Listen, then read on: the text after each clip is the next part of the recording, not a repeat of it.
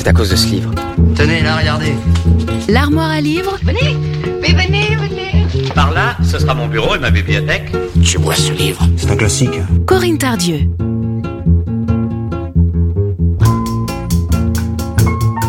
Bonjour à toutes et à tous.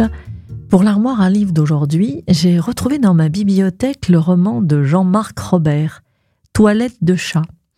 Comme un chat se nettoie tout seul, Jean-Marc Robert, dans son livre, ne tient pas sa langue. Il se livre à sa toilette d'homme, racontant sa vie à la fois imaginaire et aussi sa vraie vie.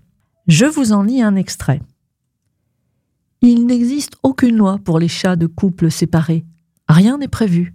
Pas de droit de visite ni d'hébergement.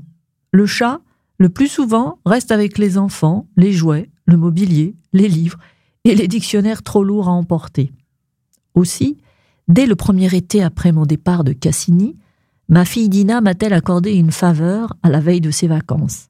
Sur son aimable suggestion, je suis allée en cachette cet été-là, à raison de trois après-midi par semaine, tenir compagnie à mon vieux chat, Lala. Armand, mon fils, n'était pas encore né, ni Tom. Je ne savais pas qu'Armand serait très long, très mince, et Tom aussi long, mais plutôt dodu et rieur.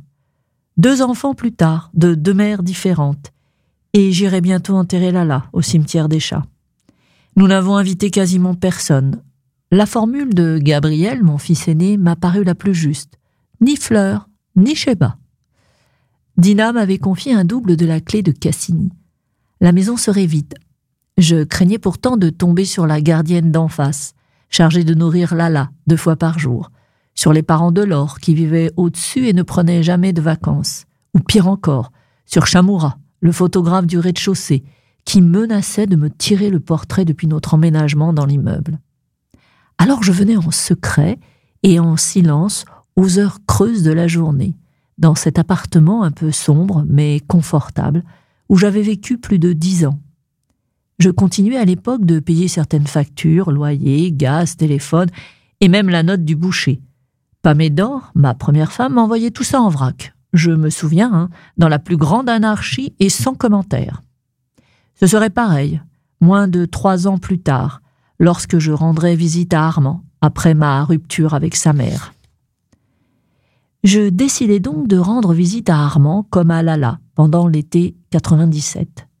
Ce n'était pas comparable, évidemment. Je me demandais comment parler à un enfant de onze mois à peine. On peut tout dire à un vieux chat de 17 ans, car même à son âge, très sage, on est sûr qu'il n'y entendra rien. Mais Armand, le risque qu'il comprenne, lui, qu'il devine, justement. Papa là scandait-il joyeusement en m'accueillant. Papa là comme s'il appréciait ma présence. Étais-je bien là? Pour combien de temps? Mettons une heure? Et à quelle fréquence nos rendez-vous? Moins de trois fois par semaine? Moins qu'avec le chat Et voilà. C'était Toilette de chat de Jean-Marc Robert.